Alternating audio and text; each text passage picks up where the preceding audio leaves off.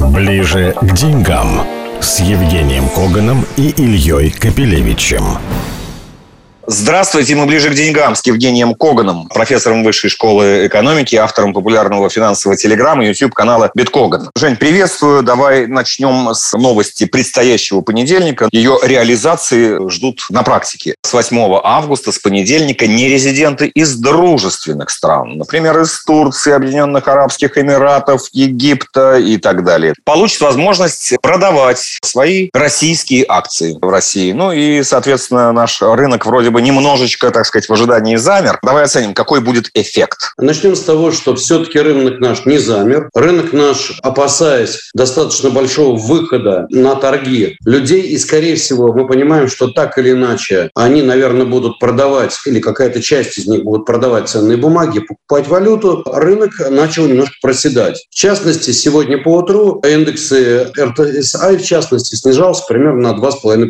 Второй момент. Обратил внимание, московская Московская биржа взяла да и подняла ГО по фьючерсным контрактам доллар-рубль в полтора раза, на 50%. С чего вдруг? Видимо, опасались, что так или иначе эта ситуация прибавит количество покупателей валюты и могут быть колебания самые разные, в разные стороны. С одной стороны, вот все те нерезиденты дружественных юрисдикций, которые будут продавать, они, наверное, будут покупать валюту. А у них есть возможность покупать доллары? Пока все можно. Но одновременно с этим Центральный банк делает все для того, чтобы выпихивать наших инвесторов из долларов, евро и других недружественных валют. Вот на стыке это можно ожидать определенную волатильность. Пока мы имеем некоторое укрепление небольшое доллара сегодня примерно на 0,2% и укрепление юаня примерно на 0,9%.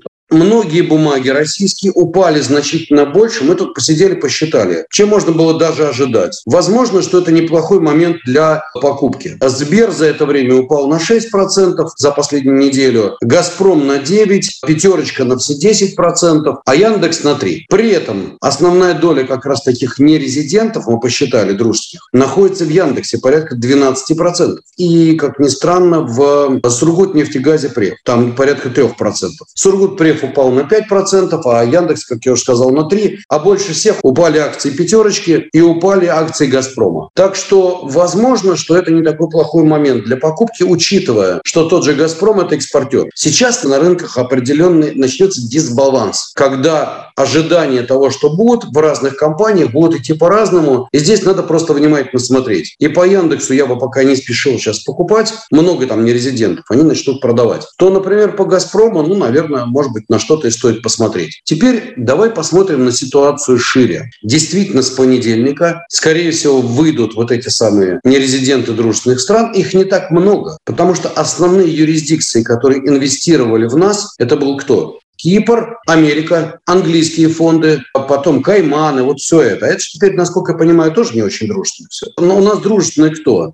Израильтяне, я что-то не помню больших израильских фондов, которые бы у нас инвестировали. Эмираты, ну тоже что-то не помню больших эмиратских фондов. Саудиты, тоже что-то не особо помню. Катар, да, вот этот вот э, большой фонд, мы его знаем, но они на рынок особо не лезли, они, они прямых инвестициях участвовали. Индийцы тоже вроде бы как особо нет. Китайцы, ну китайцев много, они по определению везде. Но опять же, я не знаю каких-то особо больших китайских фондов, которые бы сильно инвестировали в Россию. Поэтому, на мой взгляд, в влияние вот этих вот нерезидентов дружеских стран будет не таким значительным. Но давай перейдем к другой теме, которая нас всех очень и очень волнует. Это наше население, Илюш. И вот мне кажется, об этом стоит поговорить серьезнее. Вот именно э, об этом я и э, хотел поговорить, но пока мы, так сказать, э, о военнопленных, которые у нас оказались, тут важная ремарка. Сегодня в пятницу вышел указ президента, который по факту заморозил доли иностранных инвесторов крупнейших нефтегазовых и энергетических российских компаниях. Заморозил в каком плане? Что без его специального разрешения они не могут ни продать их. Их, правда, никто не конфискует, и они, более того, могут получать по ним дивиденды. Например, Роснефть большие дивиденды выплатила, в отличие от «Газпрома». То есть они заморожены здесь. Ну, допустим. Но у нас очень редко, увы, если вообще, вспоминают о миллионах рядовых, и в этом смысле неизвестных никому, инвесторов, которые по совету наших банков в их управляющих компаниях, в их приложениях покупали иностранные продукты от которых они отрезаны. Мы об этом говорим. И эта сумма оценивается, вот сколько отрезаны. 6 миллиардов долларов как минимум. Хотя, мне кажется, там официальные точные цифры так и нет. Есть по разным активам, а вот суммарный нет. На политическом уровне о них вообще не вспоминают. Представляешь, если бы у нас, например, вдруг посчитали обманутых дольщиков на 6 миллиардов долларов на эту минуту в стране.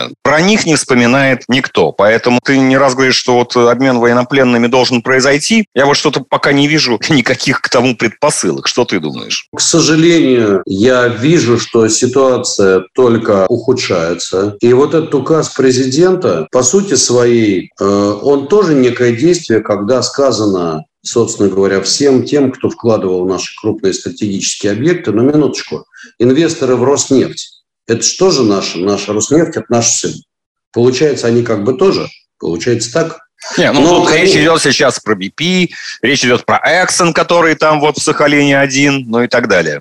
Ты знаешь, я думаю таким образом прекрасно всем понятно, что когда вот такие крупные монстры инвестировали в России, они договаривались на самом-самом высшем уровне. Они приходили, пожимали руки, договаривались. Видимо, делается ставка на то, что ребята придут, так сказать, поклонятся и скажут, ну вот давайте что-нибудь такое придумаем. Но есть одна проблема. К сожалению, я не уверен, что они сегодня смогут и по политическим, и по другим причинам особо это делать. Но меня, честно говоря, как человека, который работает на российском рынке с российскими инвесторами, мало волнует благосостояние собственников Эксона. Я им могу посочувствовать, могу даже, так сказать, поплакать в жилетку. Но, честно говоря, я думаю, что нашим слушателям от этого ни тепло, ни холодно. А вот то, что происходит с нашими людьми, вот это я считаю, что просто ужас. Дело в том, что за последние месяцы у нас огромное количество людей, по сути своей, лишились, просто лишились своих денег, они были, ну как, по-честному, ограблены. То есть человек зарабатывал, вкладывал. При этом ты посмотри, что получается. Об этом мало кто сегодня говорит. Последние годы, вспомни, Центральный банк не раз и не два обращался к банкам. Ребята, вы там это, кончайте продавать сложные продукты. А что за продукты продавали? Да всякие ноты. Приходит часто неквалифицированный инвестор в банк, ему говорят, ну, вспомни, это еще было там 2-3 года назад вовсю. Жень, прерву твою сейчас э, пламенную речь. Я чувствую, так сказать, я тоже заделась живой. Продолжим через пару минут. Ближе к деньгам с Евгением Коганом и Ильей Капелевичем. Итак, мы э, ближе к деньгам с Евгением Коганом, автором популярного финансового телеграмма YouTube канала Биткоган. Жень, да, возвращаемся к нашим пленным инвесторам, да, потому что вот пора об этом как-то говорить громче, что ли. Если у какого-нибудь известного российского предпринимателя конфискованная яхта, ну, по ней там копятся долги, потому что еще кредит был не выплачен, вот ее выставляют на аукцион. Боже мой, об этом все говорят. Наверное, это того стоит. Но про вот эти вот миллионы безымянных инвесторов вот реально не вспоминает никто, мне кажется, кроме нас. И, и их самих, которые приходят и говорят, ребята, ну мы же копили всю жизнь, мы же ничего плохого не делали, мы как бы приходили в банки, и банкиры нам говорили, вот же безопасно. Вот нота западного там банка уважаемого с высоким рейтингом, это почти сберегательная программа, и люди вкладывали туда деньги. И Центральный банк пришел в какой-то момент, да, и сказал, это все-таки сложные продукты. Но было поздно. Очень много людей, это миллиарды долларов, вложились в эти инструменты. На эти инструменты смотрели как на консервативные сберегательные программы. Люди, для которых вот эти деньги – это все. Это их пенсионные деньги, это их э, сбережения на Благополучная старость.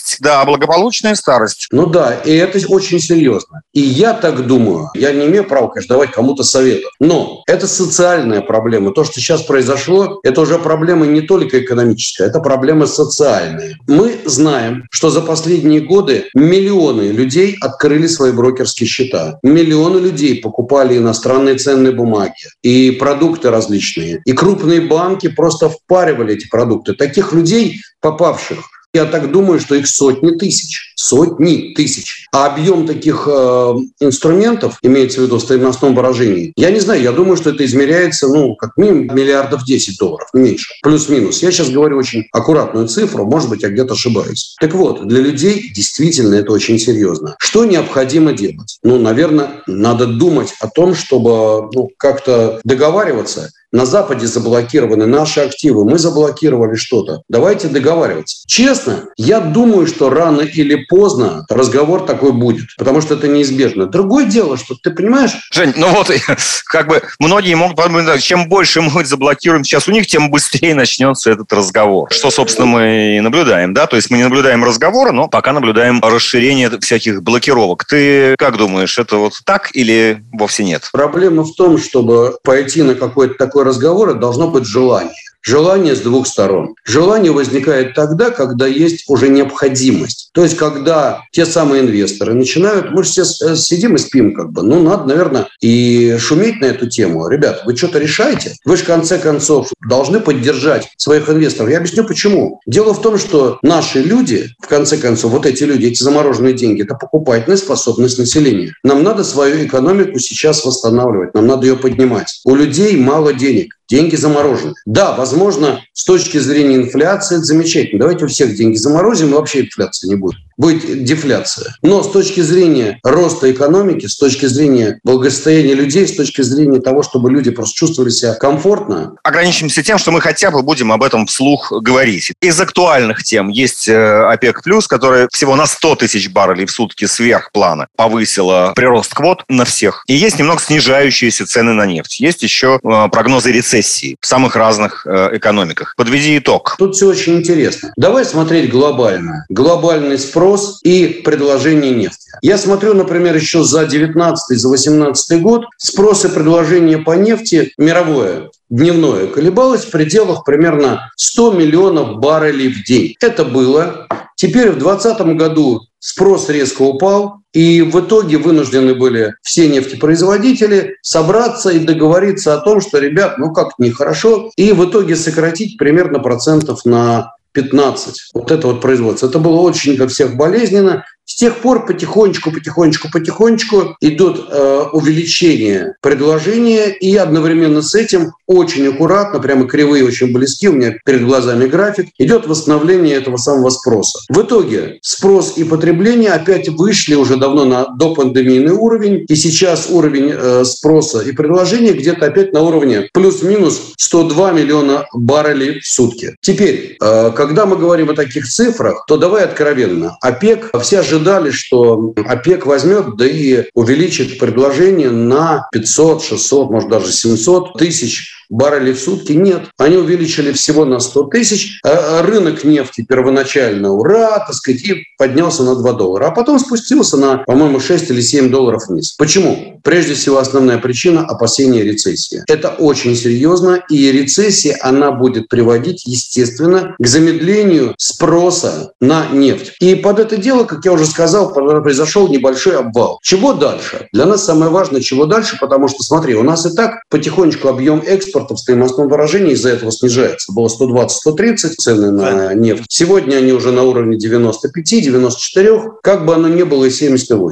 А объемы-то мы продаем меньше. И со скидкой. Э, да, ну, конечно. ценам. Поэтому, ну, все это серьезно, все это, естественно, по нам бьет. Вопрос, какая будет рецессия, насколько она значительна. Опять же, вот цифры, о которых мы с тобой говорили несколько минут назад, цифры по труду пока показывают, что все нормально, особо рецессии нет. На мой взгляд, цифры по труду, они несколько лукавые. Дело в том, что статистика по труду, она всегда немножко запаздывает. И я думаю, что мы ухудшение ситуации по труду будем видеть в октябре, в ноябре и так далее. Но пока цифра замечательная, безработица низкая, все хорошо. Кстати, у нас в стране то же самое. Обратите внимание, у нас великолепная цифра по занятости, все хорошо. Наша экономика как бы показывает, что по занятости нет проблем. Ну да, только а, эта занятость э, зачастую не полная. А безработица зачастую латентная, потому что э, наши предприятия и наш бизнес не любят официально увольнять. Он ищет другие способы. Ну, потому что у нас есть такая замечательная организация, как прокуратура, которая приходит, особенно в регионах, и говорит владельцу бизнеса, ты градообразующее предприятие, сиди, держи людей, плати хоть не полную, но извини, держи. Так, вернемся к глобальным цифрам.